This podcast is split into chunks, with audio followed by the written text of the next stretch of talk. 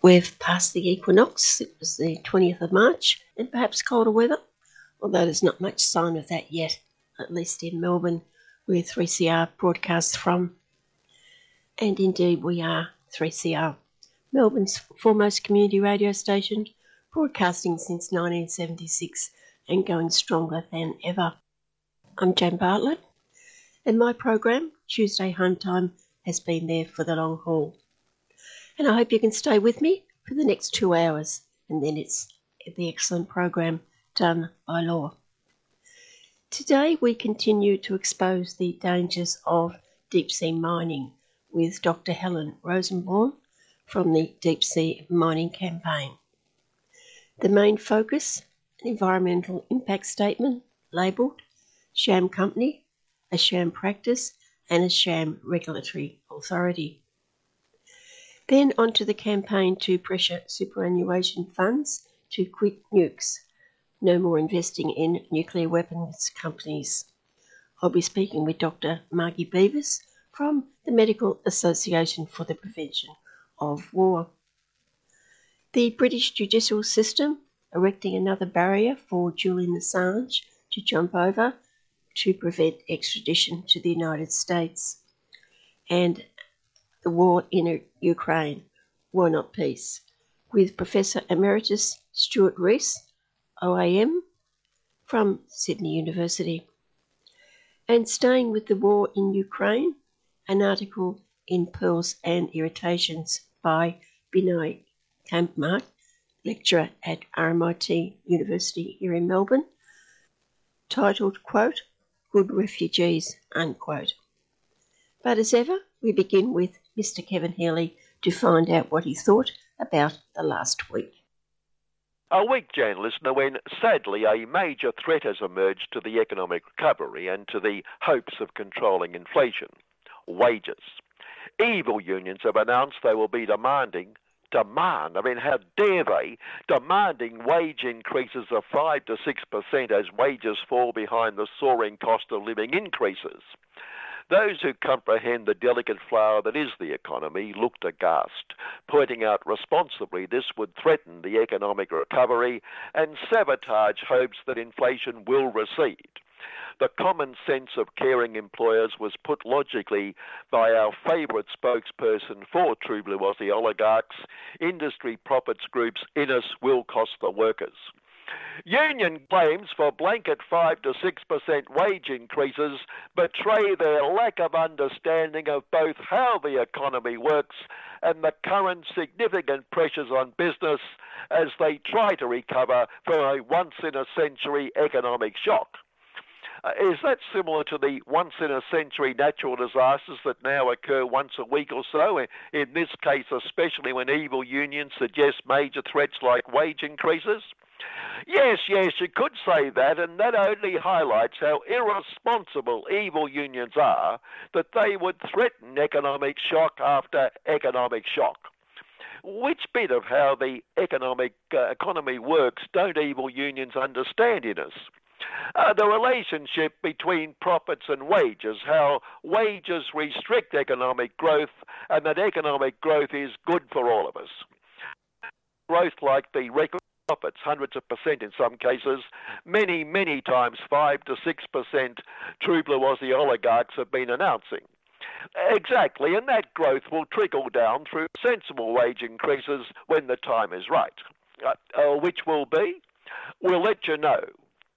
Oh, goody. So we urge irresponsible evil unions to hold fire, stop threatening the economic recovery, stop undermining inflation, stop betraying their economic ignorance, and wait for Innes and our oligarchs to tell us when the time is right. And more shattering news this week affecting us all, listener, a blatant and unjust attack on our oligarchical family trusts by the bloody tax department, which has no right to interfere in our affairs, which are, after all, a matter between us and our tax accountants and tax lawyers. No business whatever of the tax department and the government, yet the tax department announced it will introduce new rules for family trusts after a long investigation into anti avoidance measures, the, the assumption being that our family trusts avoid, when we know they simply allow us to meet our legal tax obligations. That's why we pay those exorbitant but value for money fees to accountants and tax lawyers. Our anger expressed for all of us by Tony Greco of the Institute of Public Accountants. All of a sudden, Tony was distressed. Basic transactions involving trusts are now open to indefinite scrutiny. The update guidance has shifted the goalposts for the way a trustee allocates trust income to beneficiaries in a tax effective way. Uh, tax effective, Tony. Well, yes, it means effectively they pay no tax, but, and I can't stress this strongly enough, but these people meet their legal tax obligations. And now? And now they'll have to pay us more so that under the shifted goalposts they can continue to meet their legal tax obligations. God, it's a worry, but there is some hope. The Tax Institute questioned whether the tax office should use limited resources to review these arrangements at all and will make representations to the tax office and no doubt to senior government ministers on behalf of those families who are so close knit and family oriented that they have their little family trusts absolutely what a waste of resources trying to get the filthy rich to pay taxes when we all know they already meet their, well, we all know. And I told you this affected us all. And it's not that a bit of sensible lobbying for a worthy cause can't be effective, like that bloody tax, as the industry calls it, levy, the state government names it, of a crippling 1.75% on windfall profits from land rezoning and property development to be used to provide social and community housing. They never use the word public housing anymore. The money would have been handed to private organisations who can handle these things much more efficiently than the bloated hand of the public sector. Anyway, the mere suggestion causing the development and property industry to reach for the smelling salts and splutter as they regain their voices that this would be the end of the world as we know it, and particularly the end of young couples, young first home buyers being able to afford that first home. And that is their sole concern. No self interest, no care for their own profits, just their altruistic regard for young true blue Aussies. Thankfully, they agreed not to oppose a related change which would streamline planning approvals and zoning changes, pouring trillions in windfall profits into their coffers, which presumably they would use to make it even easier for young couples to buy that first home. As they screamed and yelled about the levy, or sorry, tax, the federal socialists reputedly panicked that the 1.75% could lead to the socialists being accused of being a high tax party. And thus, as the property industry screamed and yelled, the proposed levy for social, not public housing lasted roughly three and a half minutes, give or take. Top marks to the state socialists for courage under fire. They're also proposing stronger environmental regulations, stronger energy efficiency standards for new housing, and again, the industry is upset nay, stronger, righteously up in arms that this too will lead to increasing the cost to first home buyers, their sole concern, altruism upon altruism. Except a separate report by a house mortgage group excitedly assesses that house and land prices in the very urban fringe areas where many first home buyers first home buy are going through the roof, pun unavoidable. And the same industry concerned about increasing costs for these people is popping the corks and celebrating that prices are soaring. Dear me, for so caring and selfless an industry, there must be a much simpler explanation than hypocrisy and greed. Especially when reports also tell us those soaring costs of living increases are hitting those same areas hardest, those same people about whom the industry so cares hardest. Oh, and the federal caring business class party unaffordable housing minister Michael Sucker up to Capital accused the state socialists of increasing the tax burden on all Victorians, which we don't doubt must be true, can't doubt from so important a personage, but Michael, a little explanation of how a 1.75% levy, sorry, tax on property developers and speculators in the home construction industry would be a tax on all of us.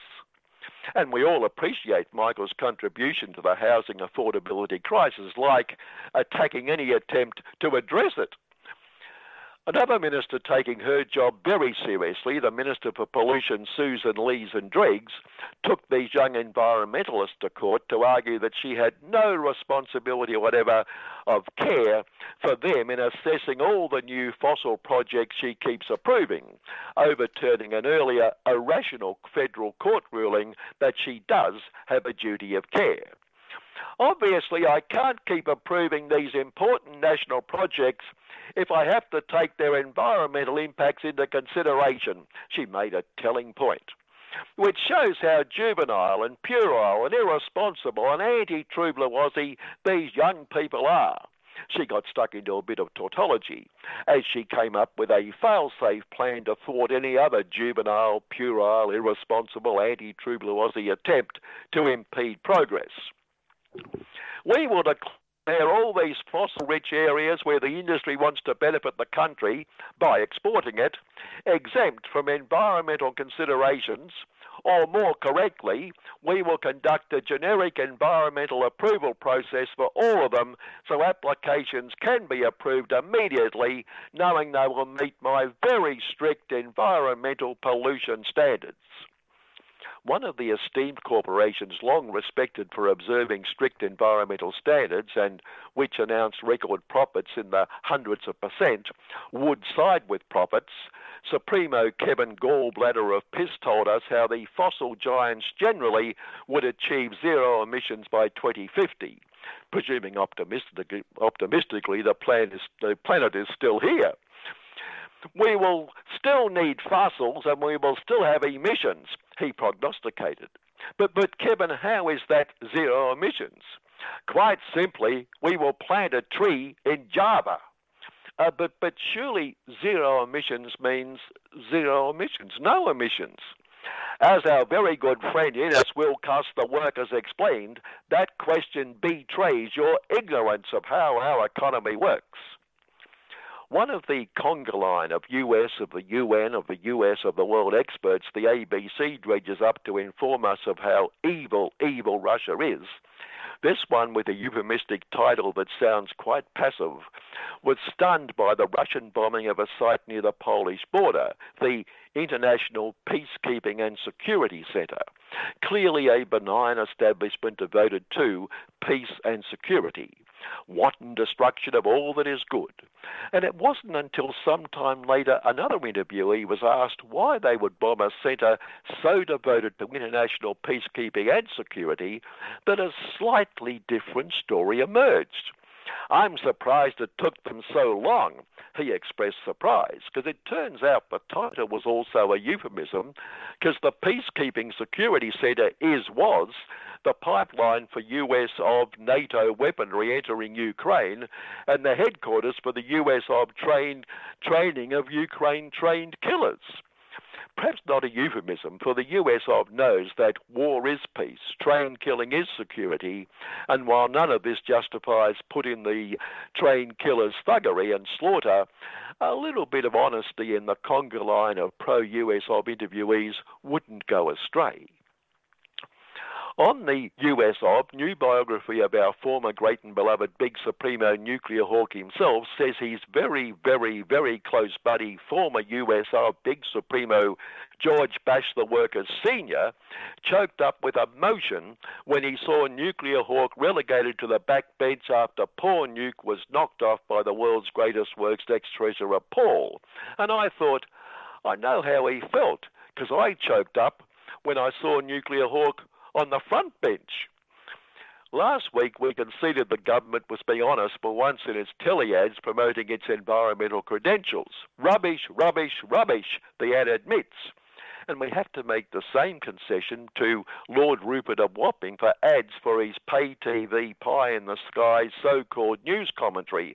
A full page ad, photos of the usual suspect Lord Rupert acolytes, bolt through the head, Peter Incredible et al., admitting inquiring minds demand more honest views. What a refreshing bout of honesty. They certainly do, and they're certainly not going to get it from Lord Rupert, and here he is admitting it. Finally, he doesn't say 3CR is the place for inquiring minds to get more honest views, but stuff false modesty, we'll say it. Good afternoon.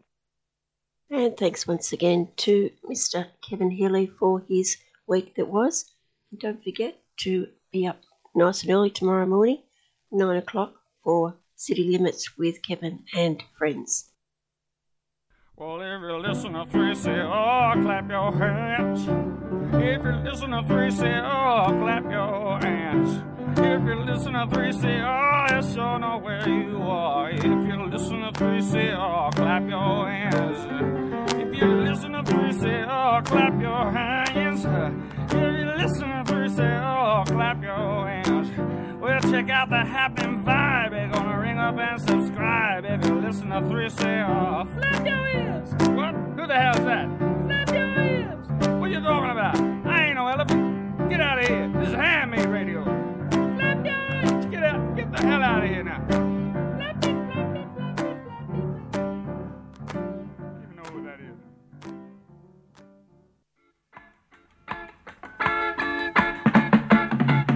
Do you have a few children's picture books or footy boots that your kids have outgrown but want to find them a loving home? Well, drop them in at 3CR and put them in the Books and Boots bin. Books and Boots regularly sends pre-loved children's picture books and sports footwear to remote and regional First Nations communities and children across the country. Contact us at Books and Boots or go to the website www.booksandboots.org.au. We love a good book.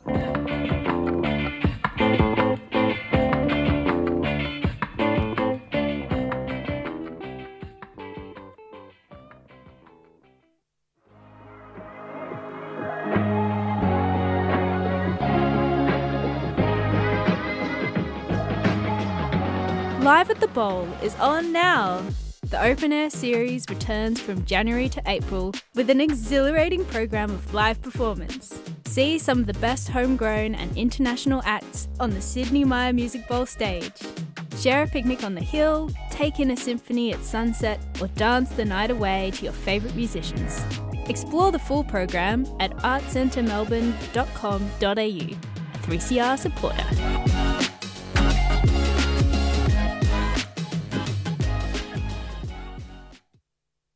In a recent media release, opponents of plans for deep sea bed mining slammed the metals company and the independent seabed authority over the environment impact statement, claiming that it was a sham company, a sham process, and a sham regulatory authority. I'm speaking today with Dr. Helen Rosenbaum from the Australian based deep sea mining campaign. And to set the scene for this opposition to deep sea mining, Helen, it goes back over 10 years. What was the catalyst? Oh, well, the catalyst for our campaign was actually the now bankrupt company Nautilus Minerals and their aspiration to mine hydrothermal vents deep in the Bismarck Sea of Papua New Guinea. So that was the focus of trying to um, stop that project and send that company bankrupt, which did happen um, with our contribution, was actually the focus of the first several years of, of our campaign. And I must say, you know, of course, it wasn't just ourselves, our own um, campaign, it was the collaborative efforts of Papua New Guineans, um, both at national level and at uh, local level, to where the um, the mine was proposed. And uh, out of that has come a really strong alliance called the Alliance of Solwara Warriors, which continue to work on uh, trying to stop deep sea mining in their country because even though that particular company is now bankrupt. We don't know what's happened to the licenses that the government issued to that company. And the government, under this Prime Minister, Marape, has kind of in principle supported a moratorium at a Pacific regional leaders meeting oh, some years ago, but he's been very silent on what his government's approach is to deep sea mining within Papua New Guinea. So they still have their work cut out for them, um, campaigning on deep sea mining within their country just to make sure it's the licenses haven't been sold to another company who's going to pop their head up. And of course, Chinese companies are kind of renowned for picking up um, bargain basement mining licenses for terrestrial mines um, from the scrap heap. So we um, alert that to the fact that that could be a possibility here, and um, it would be quite hard to lobby a Chinese company. So that that internal lobbying work would be very very important. But where did the push come from to start mining on the seabed? Well, for about 30, 40 years, there's been um, mineral geological surveys of, of the seafloor um, around Papua New Guinea, around different parts of the Pacific, and around Australia's own coastline as well. And um, the push has come from, well, in terms of what's happened um, just in recent times in the Pacific, the push has actually come from sort of geo prospectors who, who were involved with these surveys and saw um, a whole lot of rocks and other forms of um, seabed substrate that contain minerals on, on the sea floor and thought they could make some money out of it. So what the line that they're they're spinning, you know, is that we're at the point of depleting our land-based sources of metals, and that this could be the next great source of, of metals to world demand. That's not completely true. Um, the the costs of obtaining metals on land is increasing because you know they the metals raw metals are becoming, well, the locations um, where you could mine are, are, becoming kind of fewer. But um, there's a whole lot of other sources of metals, which are basically our junk piles, and also the tailings waste of previous mining attempts on land. So by just being a little bit more creative and thinking about circular economies, we could actually um, meet a large part of our demand for metals into the future through what we've already produced and thrown away. But of course, there's also the whole demand management side of things and um, making a whole lot of our appliances and electronics fixable rather than chuckable. that, that would mean we don't have to mine the deep sea. But the, the drive is basically coming from for deep sea mining is basically coming from a handful, really, in terms of looking at the world population, a handful of individuals and companies uh, who just want to make a quick buck. But Helen, there's a, a big difference between knocking down a mountain and digging a big hole and exploring deep sea mines. Well, you know, we don't look after, in many cases, governments find it very hard to, to monitor and address the impacts of mining on land. And a lot of our colleagues in the Pacific would say that, you know, we've, we've done, done, their governments have done a very poor job of protecting communities and waterways and ecosystems on land from mining pollution. How on earth are they going to be able to do that 3,000 to 6,000 uh, metres under the sea? Where the only people who can actually see exactly what's going on will be the mining companies themselves, until, of course, as time time goes on, until the impacts are felt more more widely by contamination within um, the food chain that, you know, and especially for marine subsistence communities who rely heavily on um, on fish stocks in their area. There's there's differences in technology, um, and at the moment the technology isn't really there for for deep sea mining. But the approach of startup mining companies on land and um, and what we're seeing in the deep sea realm are very similar. Well, let's talk about the metals company, which is a, the Lotus cab off the rank, and their environmental impact statement. What do they want to do?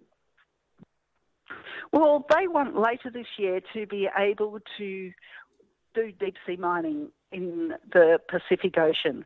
They're calling it a, a nodule collector test. Uh, so, what they want to do is to run through the whole process of mining nodules, polymetallic nodules, which are rocks, uh, small rocks on the on the bottom of the seafloor, um, and they're at around they are at around three to six kilometres under the, the surface, and they want to do that within the contract area that has been granted to their subsidiary um, NORI, um, which is their Nauruan government partnership. Uh, a company that's been formed with um, with Nauru, and Nauru sponsored the metals company to gain this contract uh, for exploration from the International Seabed Authority. So they're dressing this up as uh, as as a research survey, but what in fact it is is actually deep sea mining at a smaller scale than commercial scale, and it's going to have its own impacts, just as we've been predicting the impacts of um, commercial scale deep sea mining to be severe and uh, and uh, potentially irreversible on deep sea ecosystems.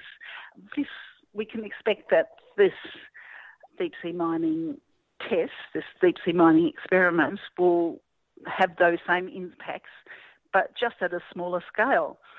And um, if you actually read the fine print of what they intend to do, um, that's, ex- that's exactly what they want. They don't actually want to mitigate the impacts of this, this deep sea mining experiment. They want to let it run so they can see what would be the impacts of deep sea mining at a commercial scale, and then come up with some, you know, strategies for ameliorating slightly those impacts enough to be able to sell sell the idea of commercial scale mining. But what we know is that they're a company with a, a strong vested interest in a particular outcome. They'll twist the results to suit their ends.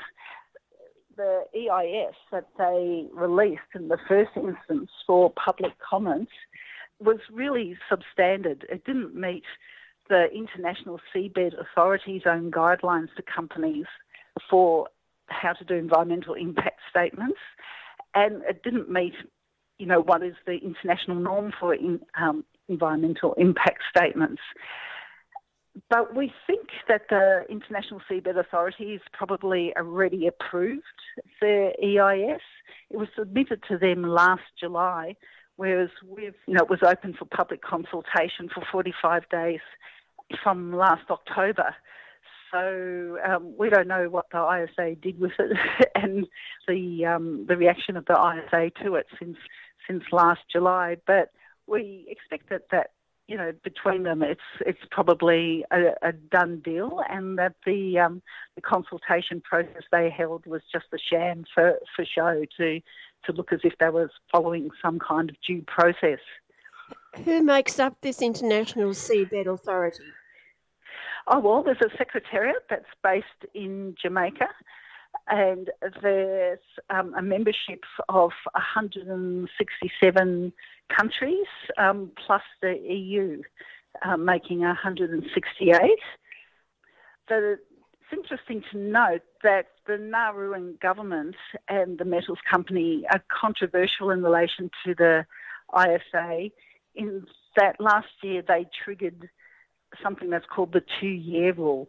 That is, that they notified the ISA that they intend mining within two years regardless of whether the regulations for deep sea mining have been finalised.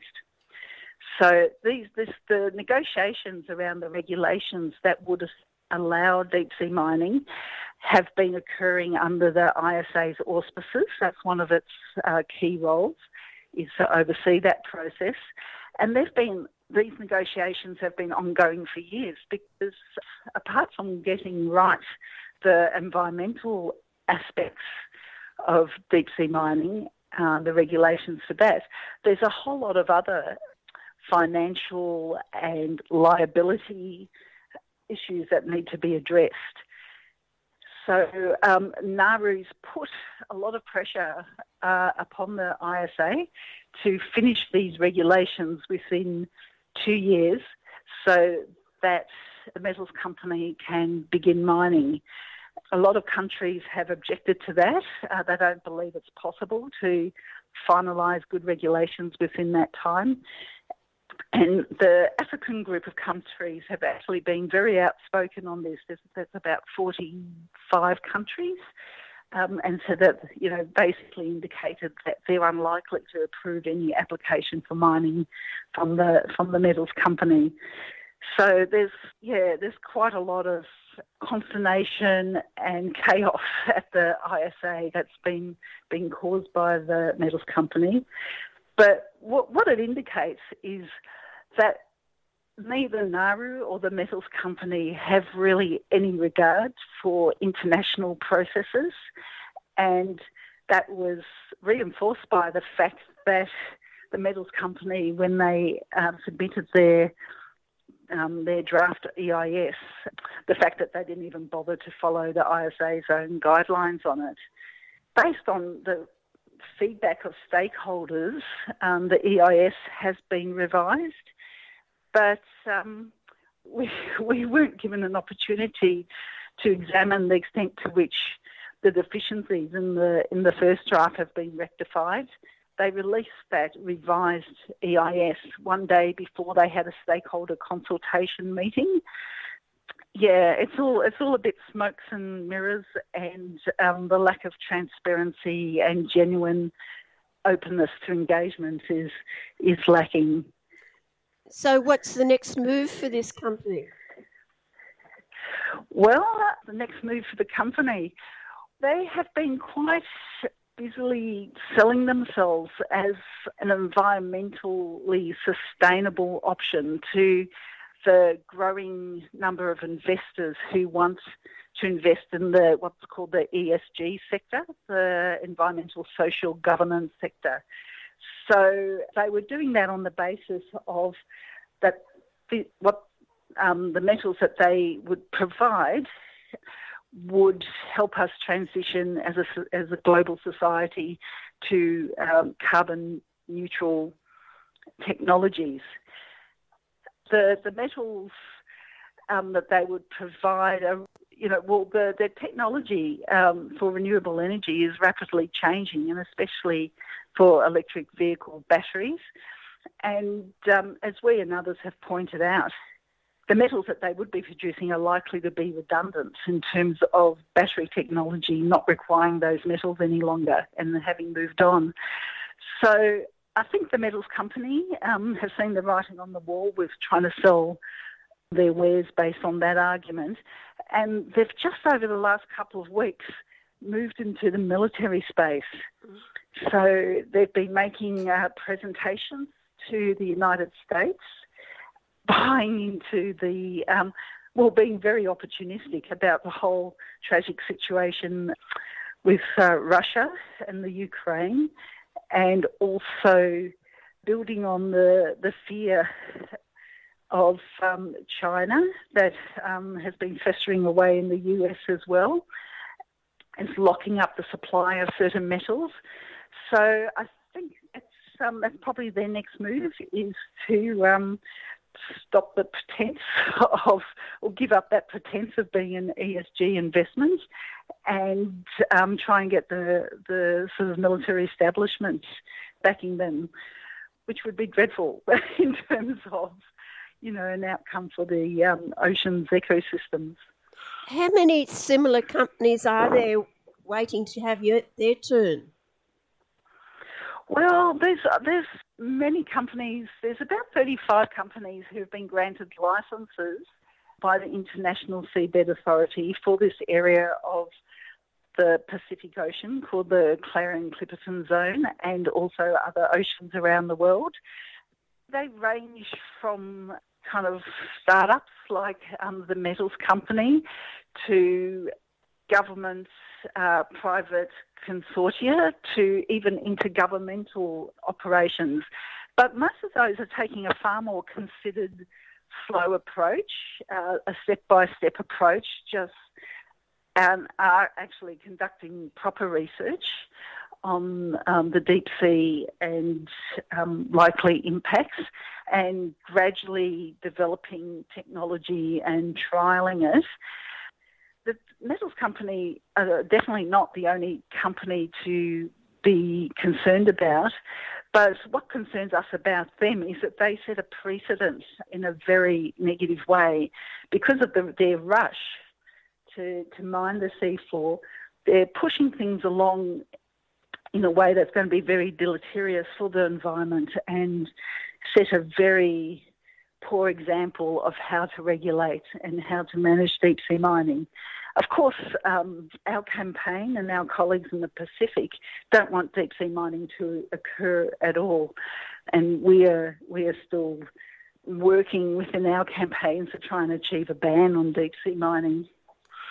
And that's the issue, isn't it? That there's so many unknowns. They don't even know what lives down there, how it lives, how it interacts with everything else. Yes, exactly, and um, and also, you know, there's been more information slowly coming out because it is very difficult to to reach the research the deep deep sea. It's um, it is very far away from us, and um, some of the remote most remote ecosystems on the planet. But but also of increasing concern is what um, disturbing the, the deep sea bed might mean in terms of uh, climate change and the carbon cycles in the sea, because the sea, the deep sea bed sequesters carbon, and um, and so there has been some research trying to look at what might happen if carbon is released as a result from from disturbing the deep seabed. So scientists have concluded that at this point it would be best to just leave that alone because we really don't know. But the concern is it could may well exacerbate the impacts of climate change in the ocean. And of course, a large number of people actually live in those oceans. Well, they live around those oceans. So, in this area that we focus on, which has been a hive of exploration activity, the Clarion Clipperton Zone, it's called um, between Hawaii and Kiribati, and on one side and Mexico on the other. That's a stretch of about 5,000 kilometres across and there's a band with, if you look at a map, there's a band um, that's about a 1,000 kilometres wide in which um, exploration licences have been granted. And that area is pretty much, that whole area is pretty much a patchwork of different exploration licences issued to different companies, different governments. So within that area, there's no islands that are inhabited, but all around that area, are the Pacific Islands and, of course, the coast of Mexico and other Latin American countries. But the, the, the impacts of, uh, of deep sea mining um, won't be felt just at the site at which the mining occurs because plumes of sediment will be generated uh, both at the sea floor as the mining machine churns up the, the soft sediment and and also at what's called the midwater level, so probably somewhere around 1,000 metres down. Uh, mining companies have indicated that's the area they're planning to discharge their waste from preliminary processing of the nodules. So the um, ocean current carry whatever is in that waste um, far and wide. And there's been, to date, there hasn't been any rigorous um, modelling of what it is that could be, that we might expect to be in those, those plumes of waste, what chemicals from processing there may still be in there, what heavy metals may be released through the preliminary pro- processing of the nodules that may be taken up in the food chains. So all of that is, is very uncertain, and it's possible that those metals and contaminants could find their way into the coastal waters of the Pacific Island countries, but also in those areas and and fishing of stocks such as tuna, which is really vital to Pacific Island economies and important economically throughout the world. And of course, the tuna ends up on the dinner plates of people everywhere. So um, we could all find ourselves affected. We've only got to think about Fukushima, how the contaminated water from there ended up right across the Pacific. Indeed, yep or um, any of the messes we create anywhere. The Mururoa atolls, for example, there's been modelling that's um, that's shown, um, in fact, released last year by a team of people we work with too, called INTERPRT, who conduct visual mod- uh, modelling of um, environmental crimes, and they've actually got a very good visual representation of the spread of radioactivity from those detonations. Well, there might be a lot of companies who have their eyes on this, but there's also a lot of environmental groups worldwide who are also got their eyes on them. Mm, exactly, and um, one really great outcome last year because this hasn't been deep sea mining hasn't really been widely discussed um, publicly at this point. And um, so, you know, that's our job and the job of all the organisations that we work with. And we're a member of the Deep Sea Conservation Coalition, which now has about 90 member organisations that have a concern about um, deep sea mining as well. And, um, and many of them are very active in, in this sphere and at different levels. So we tend to work more in collaboration with organisations at the Pacific regional and local country levels. Other organisations work with um, businesses, and there's been quite a number of businesses, global businesses, who have signed a, a statement committing to not use deep sea uh, metals sourced from deep sea mining. And um, they include businesses like Google, Samsung, Volvo, Renault. So even uh, the car industry that is producing electric vehicles, some members, you know, notable members, uh, BMW as well, have signed on to, to this business statement. Some banks have established policies uh, excluding finance to deep sea mining activities and the IUCN, the international kind of uh, quasi government, quasi NGO entity that sort of really its members span the globe, last year passed a resolution calling for a moratorium on deep sea mining and also for a review of the International Seabed Authority because um, of its lack of trans and because it's been quite um, clear that the ISA has the interests of mining companies at heart rather than its member nations. So I think that was really significant because that was the outcome of the really the first international discussion between governments and between civil society about deep sea mining. And uh, we really should be having many more such discussions and all sorts of um, levels and all sorts of fora. How difficult do you believe it will be to reform it? Reform the ISA? Yes. I'm not an ISA expert as such, but the vested interests there are, are, have a, will will fight back. but I think with a with a change of leadership, because the general secretary of the the ISA in particular has been very fond of Deep Green, um, the forerunner of uh, the metals company, and um, and now the metals company.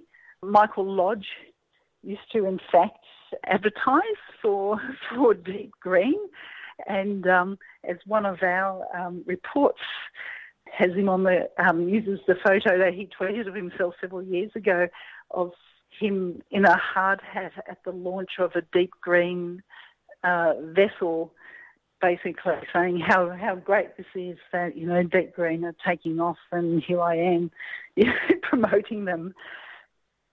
Interestingly, that photo's been, and some of the advertising videos he did for Deep Green have been taken off the web, but we've got downloaded copies if anyone wants to, to see this yes, they realised eventually that it wasn't a good look and that the General Secretary of an international body regulating the mining industry shouldn't actually be advertising for the mining industry. But the fact that they didn't recognise that from the outset just shows how entrenched those relationships are and those attitudes are. And your web page or Facebook will show people a lot more than what is, actually is going on? Yeah. So, yes, you know, our own website and um, Deep Sea Mining Campaign, uh, which is actually under renovation, but you can still find all our resources there. And also the websites of our allies, um, the Pacific Blue Line Collective, the Deep Sea Conservation Coalition, uh, those two in particular, I think, will inform people with a lot of um, wide ranging information on deep sea mining, um, both in terms of its social impacts and its environmental impacts. And also um, the alternatives to deep sea mining. I mean, really, there's just there's just no need to dig up what has been to now a fairly intact ecosystem and one that we really haven't even identified in terms of science. We don't know the species, we don't know how they interact with other species uh, in the water column. And many thanks to Dr. Helen Rosenbaum from the Australian based Deep Sea Mining Campaign. And do look up those web pages because it's a very important issue. You're listening to 3CR Community Radio 855 AM. Visit the 3CR website at 3cr.org.au forward slash podcast to hear the most recent recording from each show or 3cr.org.au forward slash streaming to listen live.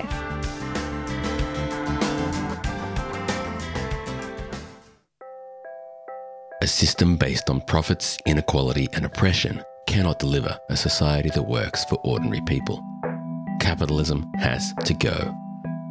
During this global pandemic, millions of lives have been sacrificed by the let it rip strategy, all for the sake of the capitalist economy. The far right is on the offensive in Parliament and on the streets, and all the while, our planet continues to burn. Now, more than ever, we need revolution. We need socialism. This April, the Marxism 2022 conference will bring together revolutionaries and radicals from across the globe to address the pressing need to fight the right and rebuild the left. Talks, discussions, film screenings, and interviews will cover the history of working class struggle and burning questions for socialists today. Get your ticket to the biggest left wing conference in Australia at marxismconference.org. We have a world to win. Marxism 2022 is a 3CR supporter.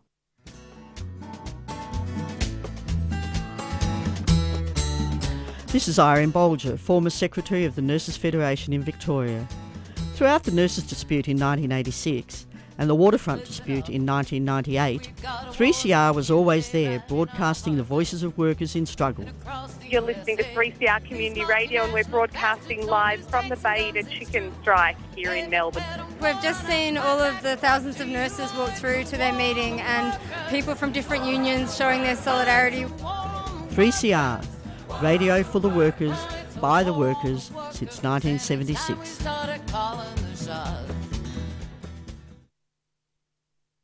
Quit Nukes is an initiative of the Medical Association for the Prevention of War in collaboration with ICAN, International Campaign Against Nuclear Weapons, and seeded with financial support from the Jessie Street Trust.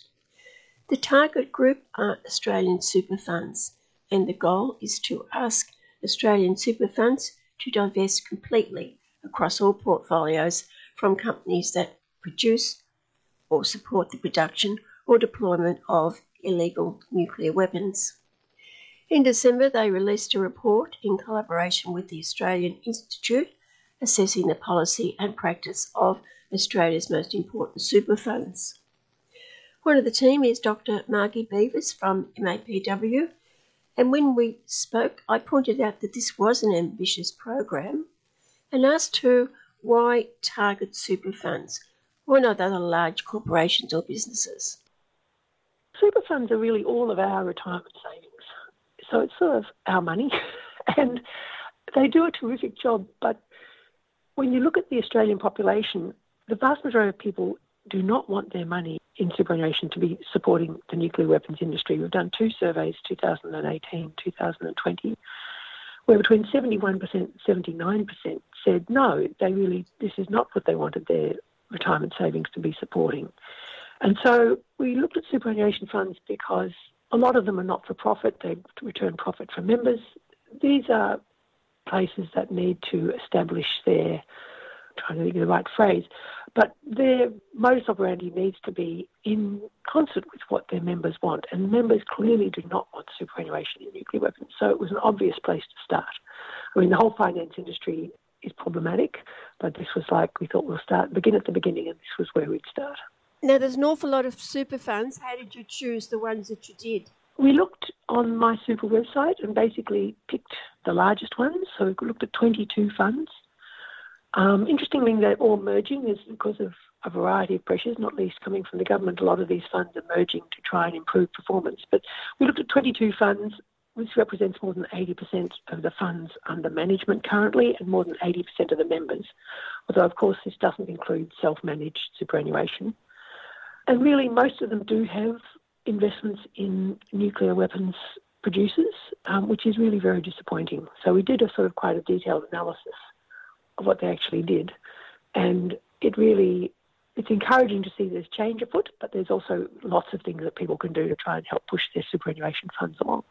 Just wondering, Margie, what these funds said to you and your colleagues when you knocked on the door and said, We want to ask you a few questions about your investments. What was the reaction? We've had lots of conversations over the last, we've been going for nearly three years. Quit Nukes was formed by Medical Association Prevention of War and joined up with ICAN. We've had some very good conversations with a lot of the funds. Some of the funds wanted to have nothing to do with us. Uh, for instance, Australian Super, which is the biggest fund, one in 10 people in Australia have their money with Australian Super, wanted to have nothing to do with us. They have nearly $1.5 billion in nuclear weapons producers, and they were really very hard to get in to see. Whereas a lot of other funds were happy to talk to us about why they do what they do.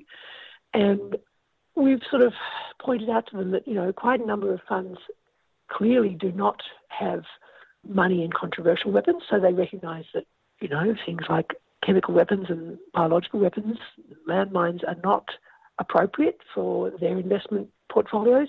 And really, when you think about nuclear weapons, nuclear weapons is worse than all of those. And since the Treaty on Prohibition of Nuclear Weapons entered into force January last year, they're just as illegal. So the rationale for excluding controversial weapons, which a lot of funds do, but not excluding nuclear weapons, makes no sense. Um, that it's sort of like being half pregnant. You can't say on your website we exclude controversial weapons, but then when you read the fine print, find that, that they don't actually include nuclear weapons in their controversial weapons definitions. And that's the thing, isn't it? Definitions.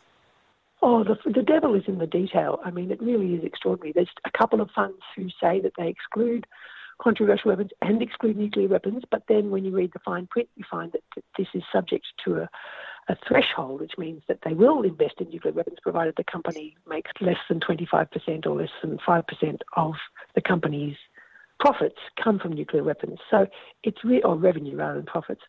So it's really that, that's a couple of funds. That's HESTA and Vision Super. The ones that exclude controversial weapons but don't have nuclear weapons in their portfolios are ones like Aware, Sun Super, Rest Super. I could go on. A whole list, but Host Plus, we're very pleased. Host Plus has committed to excluding nuclear weapons from all its portfolios from January this year. And Aware is considering at a board meeting early this year to review the criteria of what whether nuclear weapons are in fact a controversial weapon. And we're very optimistic that, given they're illegal under international law and clearly very controversial, that their criteria will change. So Aware looks like it's going to jump on board. Care Super um, once it understood what we were doing in terms of the report, because what we did with the report last year, I think some of your listeners would probably already be aware of this, but we put together this report on these 22 funds and we let them know in advance that we were going to do it. We said, six months before we did it, we said, we're going to do this, it'll be at the end of the year. And we'll write to you and tell you if your, if your policies have changed in that six months. We'll write to you a month ahead of time so we can make a note of that in the report. So Host Plus did divest. Aware looks like it's in the process of divesting, and Care Super divested its nuclear weapons holdings, but still needs to change its policy. So we've, got, we've sort of got a watching brief on Care Super. But it's really very hard for people who think they're investing. I mean, even, for instance, Australian Super, even if you're in their ethical portfolio, you're still investing in nuclear weapons. In fact, when we did an analysis of their holdings, the people in the ethical portfolio had more by percentage holding in nuclear weapons than the other, the rest of the holdings. So it was sort of people often don't realise that you actually, unless you're sort of policy nerd and go into all the policy detail, you may think that you're investing ethically, but in fact still be funding nuclear weapons producers.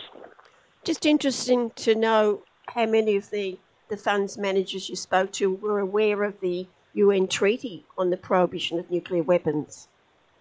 It was interesting. Quite a lot were not um, and they were very open to be told. Quite a lot were still operating with the understandings of the Non-Proliferation Treaty, which is now a 50-year-old treaty. Quite a few had heard of it, but were keen to meet with us to get the detail about it. We're really excited. We met with the Responsible Investing Association of Australia, which is a very big organisation, and a lot of the superannuation funds have products. Um, you know, the, the, the actual type of superannuation product that people invest in. Those products are certified by RIAA and are nuclear. And now from this year, they're going to advise that to get certification, all those superannuation funds that rely on the Responsible Investment Association Australia do need to be nuclear weapons free. And that's a big step forward because there's a lot of funds who rely on RIAA to show that they're responsibly investing. So we're really delighted that the Responsible Investing Association have taken this on board and are running with it too. You know, the inclusion of nuclear weapons as controversial weapons is pretty clear cut. It's not that controversial, really. and um, so we're very excited about that too. It's, it is really great, though, that, to know that there are these superannuation funds who've already done the right thing and they've got a list of yes. the I mean, I, we're connected with, with Australian Ethical, and they've got a list of the industries that they will not touch. Yeah, yeah, yeah. No, the Australian Super, Active Super, Christian Super, Crescent Wealth, Future Super, Verve Super, and this year Host Plus all look pretty good, and we're really delighted, and we're hoping that Aware Super and Care Super can join that list this year. So, where does this report go from here? That's a very good question.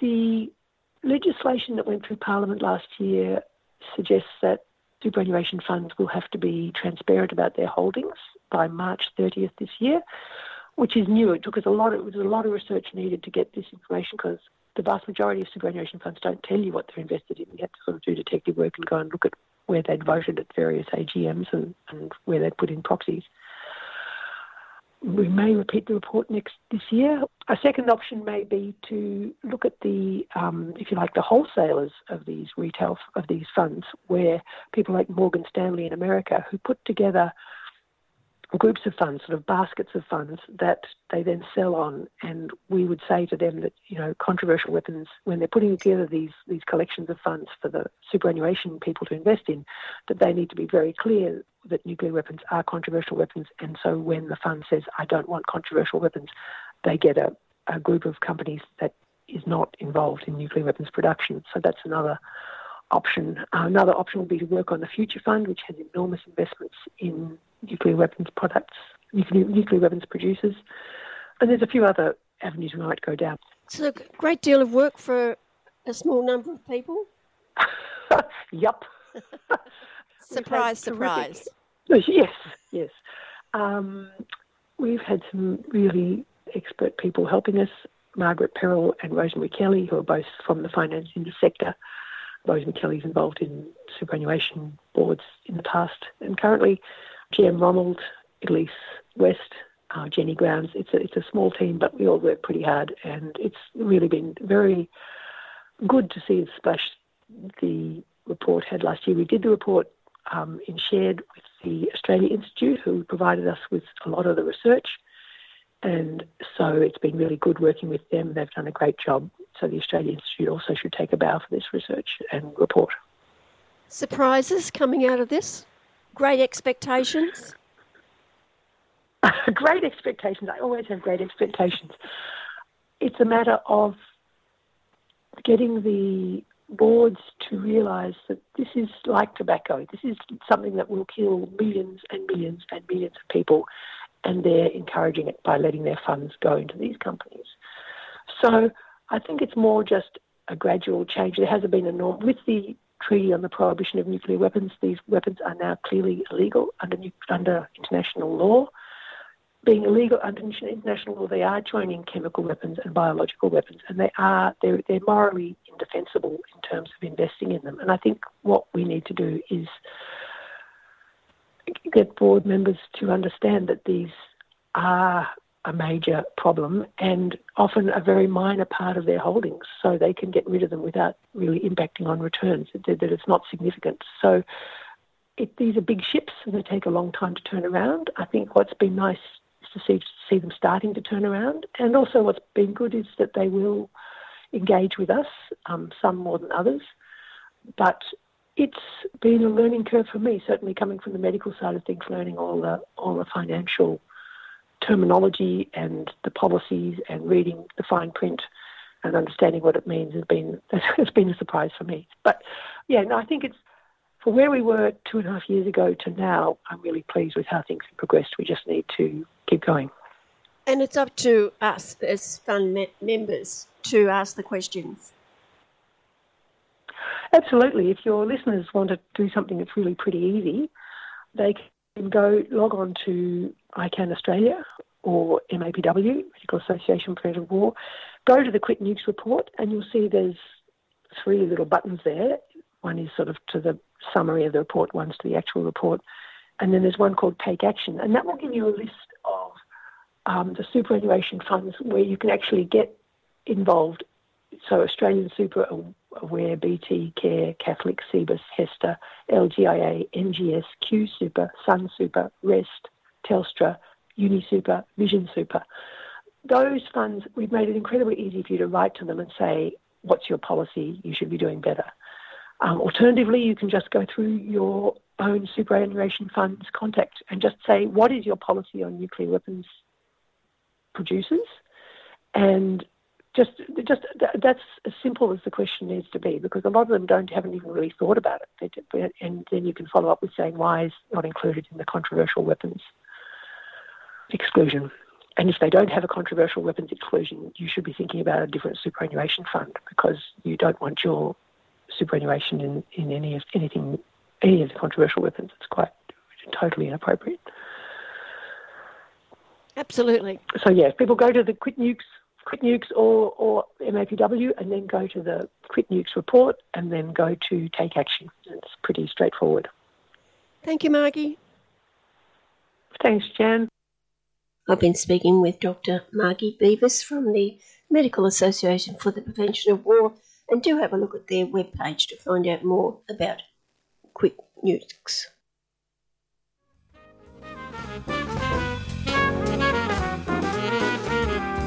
Melbourne Jazz Jammers present the second Newport Jazz Festival. 60 plus bands, 7 venues, and 3 days of great music from some of Melbourne's finest musicians. 29th of April to 1st of May. Trad, swing, blues, big band, Latin, bossa, bebop, and beyond.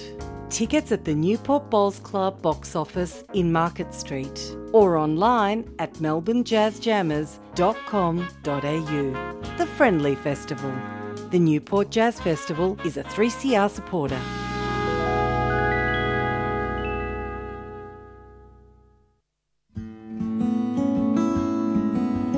Have you heard of long COVID?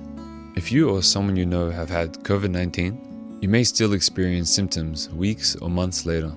There are many symptoms of long COVID, but the most frequent are extreme tiredness, shortness of breath, and muscle aches and joint pains. Anyone can experience long COVID, including children.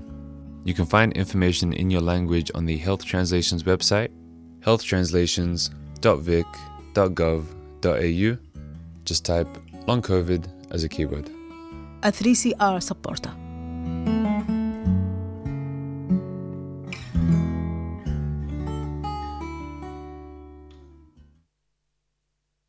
Bisexual Alliance Victoria is a not for profit organisation dedicated to equality and justice for multigender attracted people, including bi, pan, regardless of label or no label at all, their partners and allies. Bisexual Alliance runs discussion groups in person and online. The group offers a safe and fun space to share your experiences, ask any questions regarding your sexual identity, and provide peer support. Bisexual Alliance is especially keen to hear from multigender attracted people in regional and rural Victoria. Donations of $2 or more to Bisexual Alliance are now tax deductible. For more information, visit our website at bi-alliance.org, email info at bi-alliance.org, or find us on Facebook or Twitter. A 3CR supporter. I think 3CR is the voice of the people, speaking back to the establishment and telling them what they think, and sometimes it's something they don't want to hear. The British judicial system has erected still another barrier to Julian Assange's freedom. On March 14, the UK Supreme Court refused to hear his appeal of the UK High Court ruling ordering his extradition to the US, where he would face 17 charges under the Espionage Act and up to 175 years in prison for releasing evidence of US war crimes. I spoke with Stuart Rees, OAM, Professor Emeritus from the Sydney University, author of the recently published press book Cruelty or Humanity, and he's also the recipient of the Jerusalem Al Quds Peace Prize. I asked Stuart what reasons were given for the denial of the appeal. Well, as I read it, they said there was no matter of law involved. In other words, the ideals of a common humanity of no consequence to lawyers.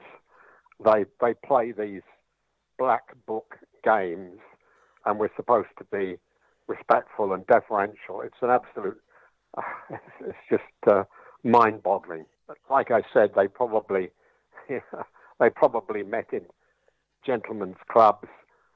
This sort of inaccessible, class-based judgments have been going on for centuries, and they they just reappear. But what a slur on the competence of Julian's lawyers. Julian's lawyers must have thought that it was a wise thing to do to to, to appeal to the High Court.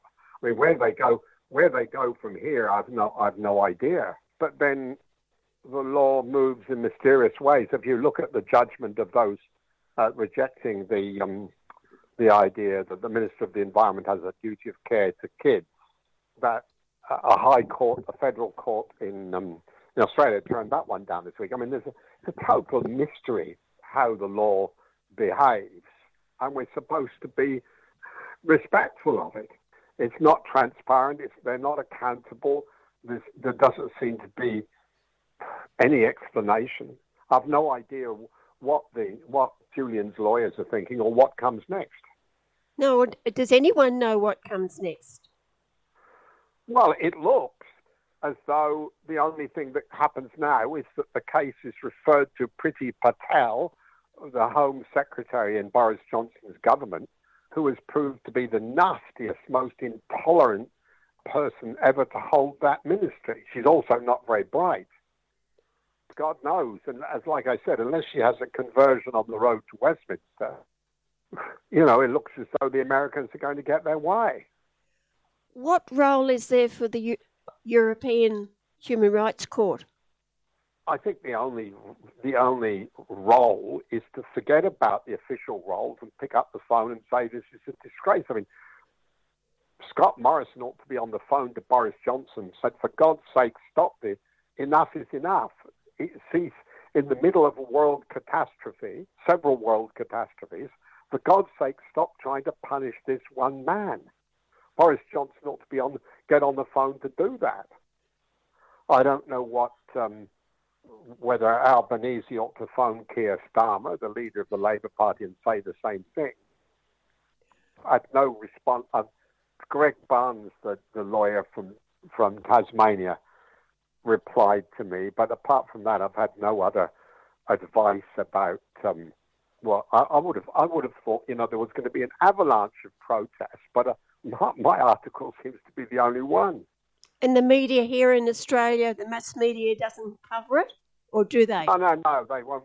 They they might mention it. They might just mention it's happened, but they but they're they're not interested in this in, in the sort of analysis that I've written. What role has the Labor Party in the UK played? I think no official one. There's a dozen or more influential Labor MPs who've said this this prosecution has to end. But whether Starmer and co have said anything, I, I, I don't know. And just the fact that he's being kept in a maximum security jail, that should ring alarm bells for human rights all over the place. I would have thought so. I mean, it's outrage. It's it's an outrageous business. I don't know whether the other members of the Labour Party here, apart from Albanese, I don't know. But I've made sure that his, that article of mine finishes up on his desk. But whether he ever reads it, God only knows. And when you think of of how they've ruined the health of Julian over these years, oh yeah, the cruelty is endless. I mean, ten years, ten years of confinement. How he has died, God only knows. And then the, of course, that judge, Judge Baraitser, ruled that he should not be extradited because his mental health was so fragile. And then, they, of course, lawyers don't understand anything about mental health. They don't understand anything about a common humanity. They barely understand anything about human rights. That's the problem. So, I mean, human rights law doesn't have isn't very regarded very as very prestigious in the eyes of the lawyers. I don't know you know, apart from trying to circulate my arguments, I don't know what to do now, Ken. What's the likelihood of him ending up in a in a so-called max security jail well, I think UK, in sorry, in the United States, and how bad well, are they? America love they love punishment and they love prisons. They are macabre. They are medieval places. They're dominated by control and cruelty. I think that there'll be an avalanche of support from significant people, significant lawyers in the United States. But, um, you know, what difference that would make? I mean, Biden's a very weak president. Morrison ought to be on the phone to Biden as well as as well as Johnson. He ought to be doing a lot of things shouldn't he? Well, indeed, yeah, yeah, but he hasn't got any principle, he hasn't got any courage. More likely to want to be photographed washing a woman's hair. I mean, that that's the level of the guy. The United States says that if he is extradited, he won't be subjected to special administrative treatment. So, can't you go along with that? No, no, no. I wouldn't trust them. I mean, I wouldn't trust. I think they're lying through their teeth. So I wouldn't trust them for a minute. I cannot understand why politicians don't make the simple point how come America won't allow any of its citizens to be ever extradited to another country? But they're supposed to do what they like in other people's countries with other people's citizens. the inconsistency is terrible. Now, this case goes way back, doesn't it? And we've got so many people complicit in the situation that Julian finds himself Yeah, in today. yeah. Could Yeah, you talk about not- that? Yeah, you know, it's a good question. The complicity is part of a of a culture, a culture of cowardice, a culture of compliance with what America wants, a culture of uh, collusion with uh, the establishment, a, a culture of uh, people not w- wishing to risk their careers by speaking out on behalf of Julian Assange. And that's why I, you know, I refer to the stench the appalling stench of, of this period of history. So it's not just about one or two appalling individuals, it's about a whole culture that talks about the rule of law, but it's actually the rule of revenge and the rule of punishment and the, the idea of um, not allowing dissidents. We're back to the days of, you know, that made Tom Paine flee to France after he'd written The Rights of Man. it's the same. It's the same culture. It's the same pursuit of anybody who challenges the establishment, which Julian, of course, has done. And lost in all of this is the reasons why Julian exposed what he did. Exactly. I mean, he he exposed murder and mayhem. He exposed. He really challenged the idea that the public don't have a right to know. He challenged the idea that even even human rights, details of human rights abuses should be kept secret. That the state, the state is and should be all powerful. I mean, in a way, I mean, he's apart from um, Chelsea Manning. I mean, his comrade in this respect is um, the guy who fled to Russia, who exposed the fact that um, that uh, every American citizen was being was being spied on. Yeah, I mean, it, uh, I mean, Edward Snowden was basically doing the same doing the same thing as as the as the WikiLeaks revelations. The attempt of America to dominate the world militarily and economically and culturally is really what uh, Assange challenged, and we're not allowed to do that.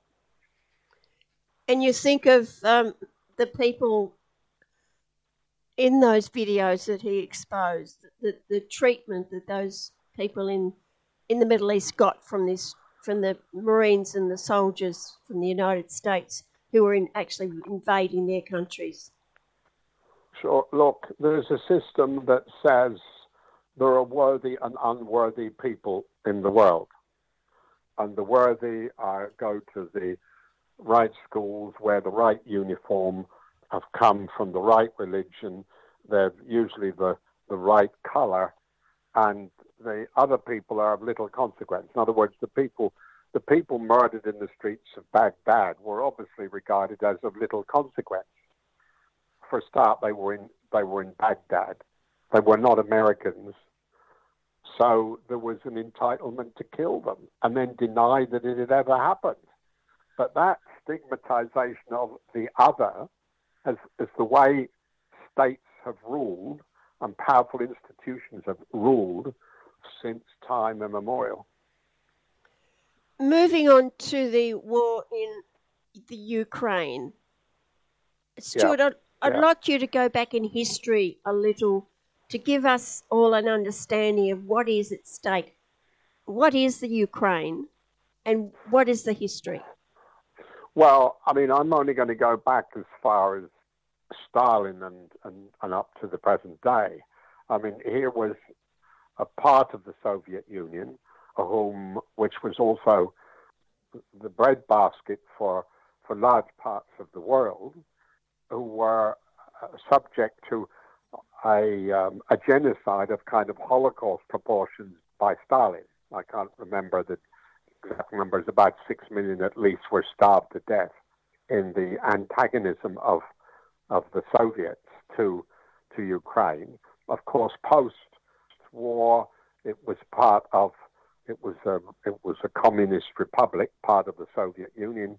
Post 1989, it became independent. I mean, there's a checkered history of, of how it was governed, with the, with America uh, via NATO trying to make it a bastion of the West, which has led stupidly to the present confrontation with um, with Russia.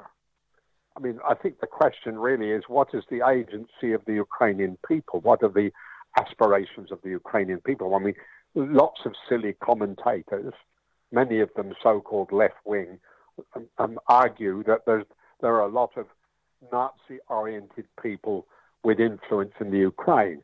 Well, that's true, but that's also true of the Soviet Union. It's also true of the United States.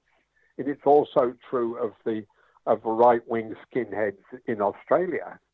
So this the idea that the Ukraine is any different from the right wing extremists whom the German government fears in their own country, that unequal, stupid commentary coming from the left has tried to um, give a sort of weird justification for Putin's invasion. So the question, even through all that period that we've just described, from Stalin to post-war to um, to the to the present, the question is, what's the agency of the Ukrainian people? I mean, Putin and co are behaving as though 1989, the fall of the Berlin Wall, never happened. That's where we are at present. I mean, the, the, the obvious outcome is the neutrality of of a future Ukraine, a bit like Austria is neutral. No, that's not much of a potted history, but it's, I think it's the best I can do. What do you think of Australia's role so far away from the conflict? Well, I think it's not a very sophisticated role. It just seems to be taking its cue from uh, from um, from the United States, saying, you know, let's send more weapons, let's have more sanctions there's no understanding of the history. There's no understanding of what peace should look like. I mean, we could be arguing for peace, for a peace with justice. We could be saying these are the parameters. We're not going to get into the business of seeing who can demonize the Russians as much as possible because the Russians are losers as well, big time. We get uh, Morrison frothing at the mouth over Putin, but he's a proud ally of anything the United States wants. Uh, and he's frothing at the mouth about China, which is which is absurd. It's all this war-like stance. It's all about war. It's all about armaments. It's all about the idea that our security will depend on the force of arms. That has only produced violence and death. Instead, we should and could be talking about the means of achieving peace it's hard to imagine how much in arms and weapons is actually being funneled into Ukraine at the moment. Uh, yeah, I mean, the place is going to be. I mean, not only are the fields covered in in metal, fields that should be sown ready for the springtime sowing of wheat, but I understand the field, the Ukrainian fields, of you know, going to be filled with with metal, with unex- with exploded and unexploded munitions. And as you say, that what what is going to happen if you if all you do is pile up weapons? You have to ask what the outcome is. That doesn't deny the rights of the um, of the um, Ukrainian people to be fighting, but the the language and the um, the, the the prognosis about peace is what we should be hearing about, and that means that means really serious questions about arms or rejection about arms. And it means serious questions about the benefit of sanctions long term, because everybody's going to suffer from that. There's no effort. I mean, if you, my argument earlier is that uh, we only have to go back to the Treaty of Versailles that ended the First World War, and when the proud winners wanted to punish the losers, they wanted to have a victory. that only guaranteed the within 20 years, that guaranteed the Second World War. Well, they can't afford so, to have a third one, can they? No, but unless there's a massive effort to talk about peace, then, then, then more violence is the prospect. I mean, I spent the morning trying trying to persuade the respective candidates in our constituency for the federal election, the Greens, the Liberal, and the Labour, to come out with a joint statement about peace. It's a, it's a, not a partisan issue. And I've said to them, look, I'll write the statement about peace. All I want you to do is sign it. so um, because we, ten days time, we'll have a big rally in in Nara about about that.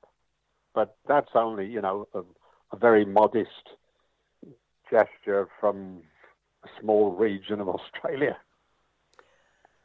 I think about what's going to happen to the more than a million people who have left Ukraine. When peace finally comes, and it will come, how are they all going to get back and resume their lives? Sure. Well, look at the massive rebuilding that will have to occur.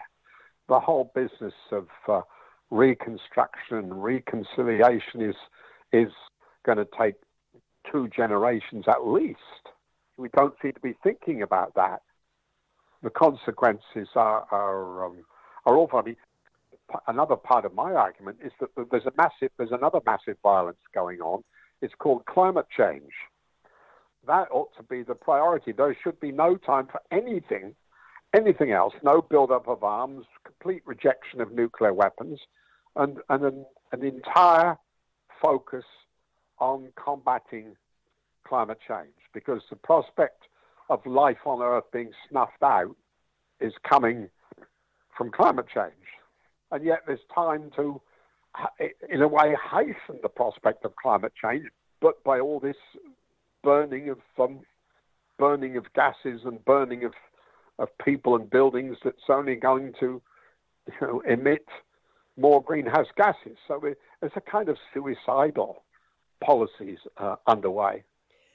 My, one other quarrel I have is, as I think I've mentioned to you before, the mainstream media here are not a blind bit interested. They don't want to deal with this. And as people have pointed out, the Ukraine was the breadbasket of the whole area, and how are the people going to get on with that situation? Sure. Well, I understand that the, the, the people of the world who benefited most from Ukrainian exports of, of wheat live in North Africa, live in the very poor parts of North Africa. And the, the ending of that supply of basic foods to North Africa is without who, who have no other means of supply is a recipe is another recipe for disaster people here are complaining that petrol's too expensive. Try thinking about this, the unavailability of, of basic foodstuffs in the continent of Africa. Is there anything you, you we could cheer up your listeners with, Jen? Well, yes, you can because you had a swim in the ocean before. You met the dolphins. I met the dolphins, and the dolphins were saying why are you humans being so stupid? They look very relaxed. They swam by very easily. They look like superior beings to my, to my way of thinking. And they didn't look as though they, they knew anything about war, which is a bit odd, I would have thought. Maybe human beings should teach them how to hate and torture and kill. So that's the end of the week prescription. Listen to the dolphins. Thank you, Stuart. Okay, cheers. And I've been speaking to Professor Emeritus OAM Stuart Rees. He was from the University of Sydney. He is recipient of the inaugural Jerusalem Al Peace Prize and author of the recent policy press book, Cruelty or Humanity. Every day we come into Poland and they send us back. Have your border force been pushing migrants back into Belarus? Support Resisting Fortress Europe on Belarusian and Ukrainian border of Poland. While thousands fleeing war in Ukraine arrive in Poland, others who flee wars in Syria, Iraq, or Yemen are pushed back to Belarus every day. Join fundraising efforts to support all people on the move, regardless of skin color. Live music fundraiser, 23rd March, 7 pm, Cafe Gamma. Event deets at tinyurl.com forward slash fundraiser for BR or check out tinyurl.com forward slash border resistance to donate. A 3CR Odbili Europą. Granice moralności, ludzkiej przyzwoitości Zostały przekroczone. Na granicy What we're dealing with here is a total lack of respect for the law.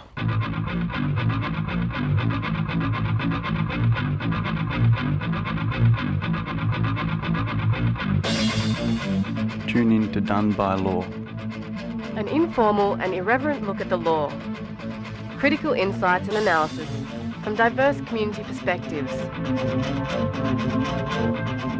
Done by Law, 6 pm Tuesdays.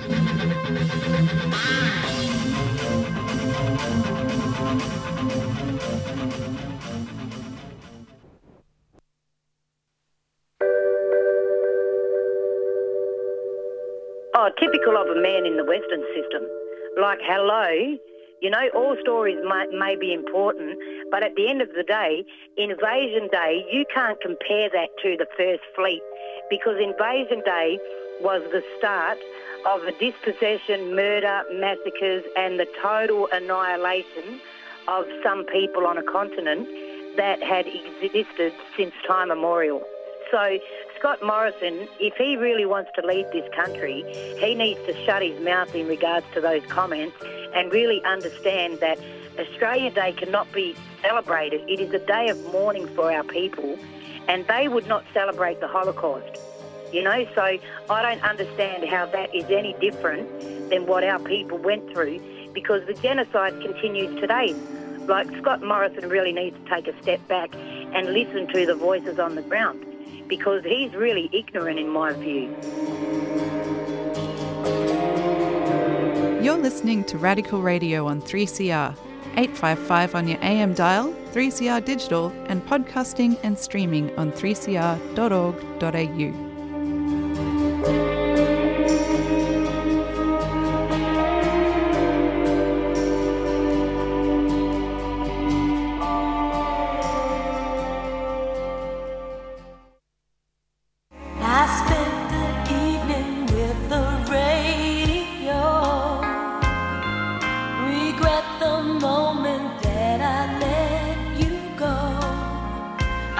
your subscription lapsed?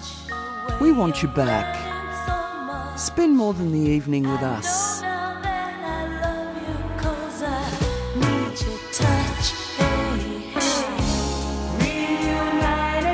Reunite with us. Subscribe to 3CR and get excited. Call 9419 8377 or donate online 3cr.org.au. And let's get back together. It'll feel so good. I'm so excited 'cause we're reunited.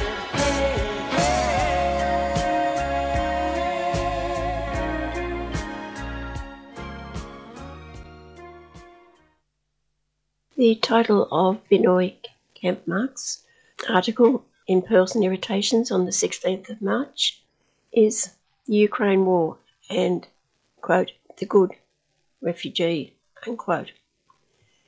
Binoy was a Commonwealth Scholar at Selwyn College, Cambridge, and is currently lecturing at RMIT University here in Melbourne. Before we began talking about the war in Ukraine, I asked Binoy about that scholarship to Cambridge. That sounds pretty prestigious to me. well, yes, it's uh, well, it involved um, you know winning a scholarship to do PhD, you know, doctoral studies at Cambridge, and it's um, yeah, yeah, I mean, it was a process, a competitive process, you know, whether been 400 out of 18,000 applicants or something like that. But that's for all of the Commonwealth. So the Commonwealth scheme is a funding scheme in the UK that's based on the entire Commonwealth. So people you know, across countries, they're eligible to apply, make uh, applications to study at British institutions. So that's how it tends to work. Yeah. Well, I mean, the, so the application uh, pool for that year was something like 18,000 students, so 18,000 applications rather to 400 positions. And that's across all the universities and across all the positions. And what was your study?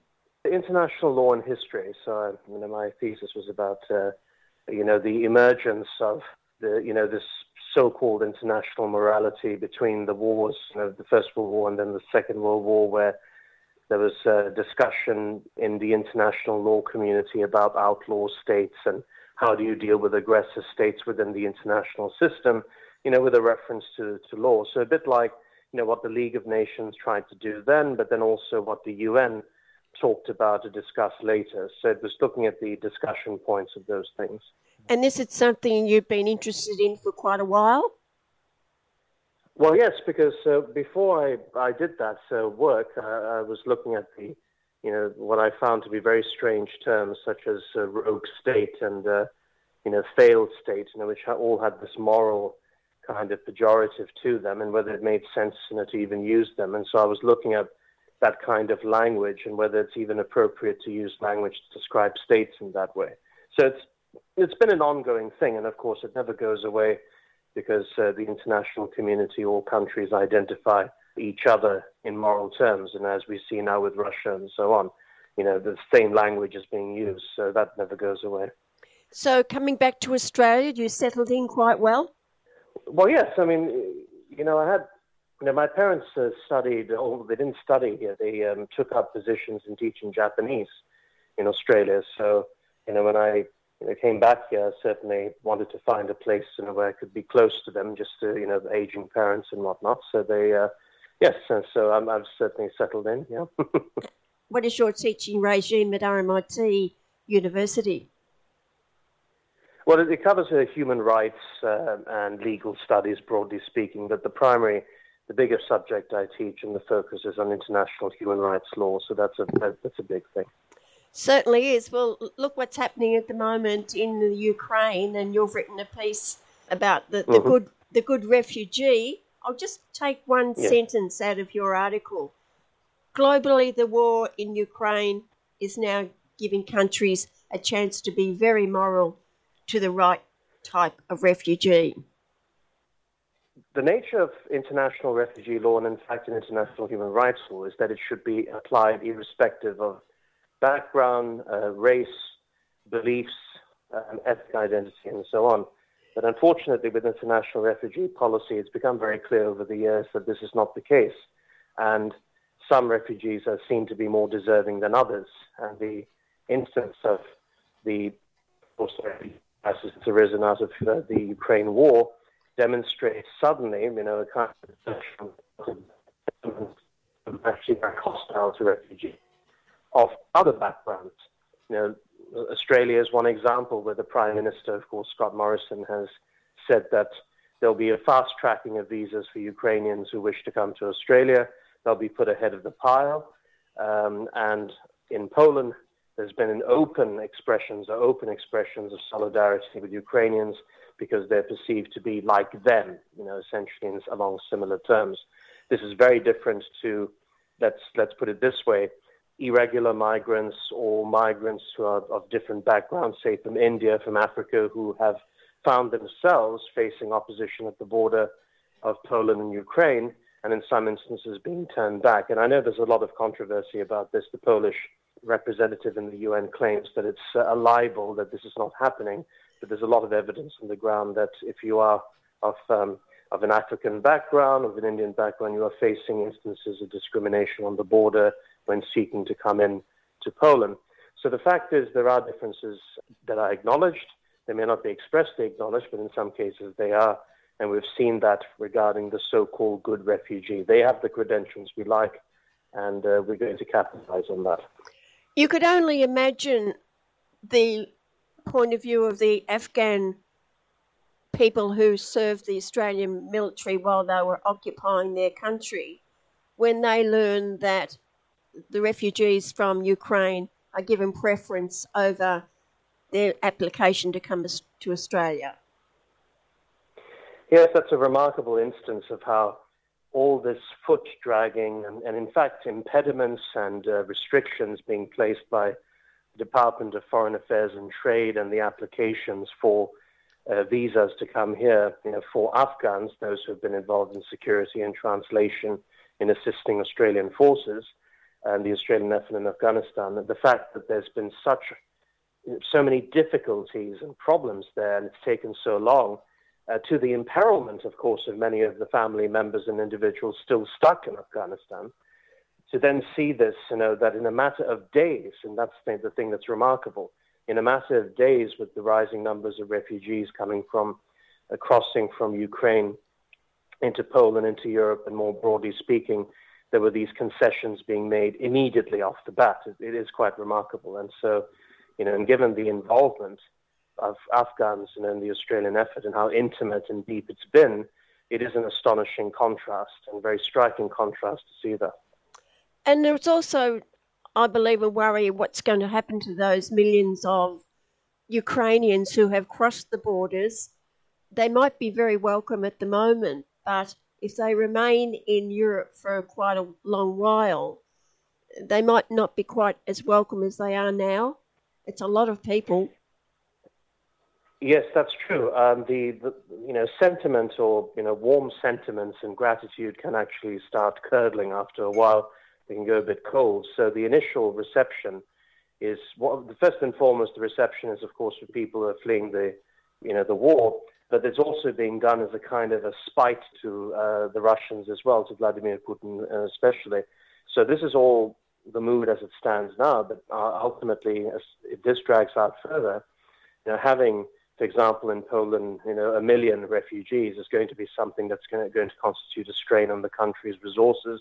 They will have to also find, you know, measures to cope with that, and, and uh, you'll expect that the European approach to it is going to be a problematic one because they're so divided. The EU is very divided when it comes to approaching refugees generally. They're divided as to how to deal with sharing the burden of processing claims and divided about the issue of sharing residency matters as well when it comes to these things. So, for the moment, uh, things are looking um, you know, positive and generous when it comes to Ukrainian refugees. But you know, it's, it's worth noting, for example, that even say the Australian expressions of generosity, there's not a suggestion necessarily that those arriving here are going to remain here indefinitely. You know, just as was the case with the Kosovo intake, of course, after 1999, there was in some cases an assumption that they might return home. So these all come with qualifications too. It's not exactly unqualified, you know, generosity that's being offered either. We wonder about the reputation of Australia in other countries due to our treatment of refugees? Well, the, it depends which circle we're talking about. Uh, the, the reputation of uh, Australia, in, in, certainly when it comes to those you know, believing in a more generous refugee, refugee regime and, and a regime more sympathetic to asylum seekers, find the Australian model, so to speak, appalling and the Australian system appalling. But unfortunately, there are a good number of policymakers and advisors in, for example, the European Union, who have looked at the Australian example with a degree of admiration. Uh, and it's not just your usual right wing populist types like Viktor Orban in Hungary. Uh, the uh, Danish government, for example, which is currently run by a center left, at least notionally center left uh, government, and the Social Democrats, uh, is uh, remarkable in the sense that it's actually embraced a policy rather similar to the. It's not quite turned back the boats because they don't have those. It's not quite the geographical location to do that, but they have embraced notions of process, offshore processing in different countries. This is something that's been very enthusiastically embraced by the Danish Prime Minister. So the Australian model is actually looked upon with a degree of admiration, and we just have to see the efforts currently being made by the UK um, Interior Secretary, you know, who actually has expressed open admiration about a turn back the boats model, processing individual claims in um, ter- distant territories such as Ascension Island and so on. Uh, so unfortunately, that's uh, very much the forefront of policymakers' minds some people focus on the Tampa incident to point to the Australian attitude to migrants or refugees, but it goes back a long, long way past that, doesn't it? Yes, it does. The Tampa was a very interesting example of what has been present before in Australian debates on this. The difference between the Tampa, though, and, and what's happened before, you know, was that in August 2001, the issue of refugee arrivals was overtly politicized and actually was a very much a top-down approach. And by, by that I mean it was very much the Prime Minister of the day, John Howard, and his cabinet using boat arrivals as a political ploy and realigning the approach to refugee arrivals, certainly the type of arrivals and the so-called bad arrivals or bad refugees. And previously there have been debates, of course, the, um, the issue of the Vietnamese arrivals in the 80s, the late 70s, and so forth. But the policy then under Fraser was more accommodating. It was, you know, the acceptance that this had been you know, in, individuals were fleeing uh, Vietnam. Many of them had also sympathetic connections with the Australians, the Australians having also fought in uh, the Vietnam War. So there was accommodation for that, but a lot of it was directed from the top. So refugee approaches were directed, uh, seen a, as, a, as very much a positive thing. But things shifted in 2001, and it's very much now become a case of very restrict control about arrivals, uh, an obsession with the humanitarian intake, an obsession with this fiction of a queue that supposedly individuals have to go through. And in so doing, of course, it's uh, made Australia very much uh, a forefront power, uh, and unfortunately liked, uh, disturbingly so in many circles, for doing that, and very much envied in terms of what they've done. Does the research show that the intake of European refugees after World War II was due to the fact that we just couldn't get enough British migrants to come here, that it was really a second second choice. We needed to. Well, it, yeah. I, I think it, the, the broadening of the focus was precisely to make it more appealing. It was, uh, you know, the the British. There, there was, of course, the policy of uh, wanting to encourage, uh, you know, British arrivals and so forth, the ten pound poms and so on. But the reality was that uh, with the sheer, uh, you know, the, the, development needs in Australia with uh, the Snowy Mountain projects and these vast infrastructure projects was such that it, a conscious decision was made to uh, import or to bring labor from overseas. And you know, so in Europe there was a concession made. Yes, okay, make a concession to certain types of Europeans, you know, and so um, hence the increase of numbers of those you know, um, Mediterranean countries, Baltic states, things like that. So there was an increase in numbers from those countries. You know, but it was always rationed as well. You know, there was an understanding that you know, this would be regulated, individuals would be permitted to come. It was done in, in a, a, very regulated fashion. Australia never really, you know, faced quite. It's always been controversial the way Australia has dealt with refugees per se as opposed to controlled immigration, because uh, there's quite an issue regarding, for example, uh, Jewish refugees. Uh, even after the Second World War, when certain Jewish refugees were seeking to come to Australia, and there was a debate in some circles about whether they would, in fact, be able to uh, assimilate in Australian life, especially those Jews of an Eastern European background, as opposed to you know, the John Monash Jews, which is a different, you know, again, this notion of a division between types of refugee came through. So it really has depended on how the situation has panned out.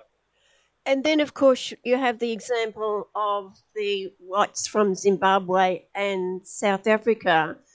They're not sort of talked about in the same sense as being refugees. They were people who could come to Australia and bring money with them Exactly. They've never been seen the same light. You're, you're quite right. They're almost seen, uh, I would say, as uh, fellow kinsmen and women, essentially, if you consider the uh, political class in Australia. So even though Australia, you know, likes to pride itself in having a multi-ethnic society, its political mindset, the political psyche is still very Anglo-Saxon, still very much uh, governed by this kind of assumptions. And so the notion of the persecuted white farmer in South Africa. And this is something, of course, was very much highlighted in the rhetoric of the now current, you know, the current defense minister and former Home Affairs Minister Peter Dutton, who actually did express the view that uh, South African white farmers should be given preference in terms of applications, almost essentially guaranteed admission.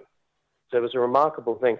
Even his statements were considered too rich at the time for the you know, then Foreign Minister Julie Bishop and, and for his own department. But it's worth noting that the assumption is that be it, you know, if it's white African farmers from Zimbabwe or, or from uh, South Africa, there's a kind of automatic kinship, and they're not really seen as foreigners as such. They're just seen as kinsfolk and to be brought in, and so they're put in a very different category as to others, you know, say from the Middle East or Africa. Do you believe the situation for refugees at this time, say 2022, is very different to what it was maybe 30 years ago? Or are there not a lot of changes? Well, I think it, it is different um, now insofar as the sheer numbers now, the, the displaced populations and so forth that are happening and growing in numbers. There, there have been, of course, you know, significant conflicts. Uh, the Syrian civil war was a very significant one that saw millions displaced and, of course, spread.